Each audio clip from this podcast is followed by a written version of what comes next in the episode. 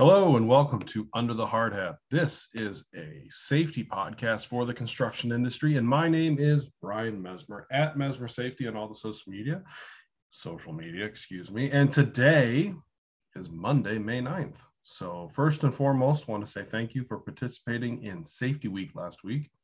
If you have any pictures of you or your other workers or co-workers uh, wearing your safety week shirts, please send those to me or your safety manager or your safety leader. Um, basically, I'd like to do something with them, whether that be a video or a picture collage or something kind of creative to commemorate the week that was.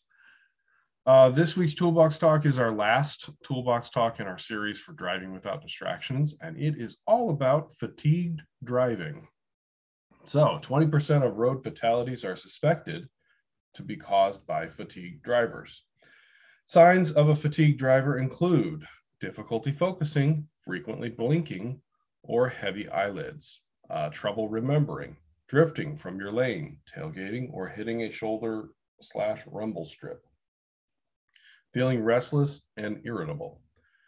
Uh, how to beat that fatigued? Well, when your body's fatigued, what it's saying is, I need sleep.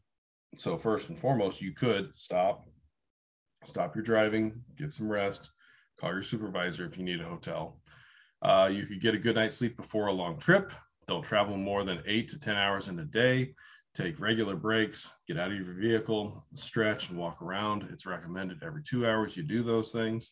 Uh, and don't travel at times when you would normally or usually be sleeping, basically overnight. Uh, there is a video part of this, which I will link in the description of the podcast but I wanted to go through all of that.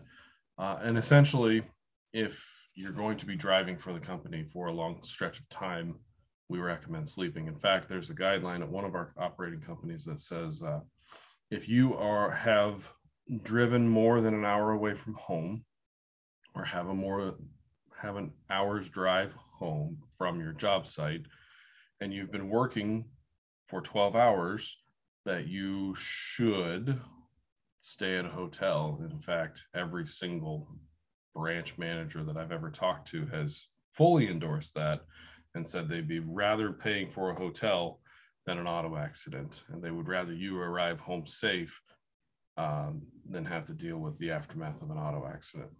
So uh, please make sure you do not drive fatigued.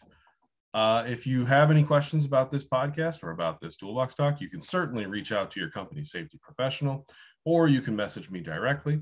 Don't forget to like, share, review, and subscribe to this podcast and to get the latest and greatest and have an automatic download every single time I come out with a new podcast. How to subscribe? Well, you can certainly go to your Apple Podcast app, and then at the bottom, and there's a uh, magnifying glass or a search function, and uh, you hit that, you type in under the hard hat, it pulls up the page, and then at the top there's a check mark. You just click the check mark, and there you go. Now you're subscribed. Uh, thank you for listening. Uh, be good be safe. And if you can't be good, at least be safe.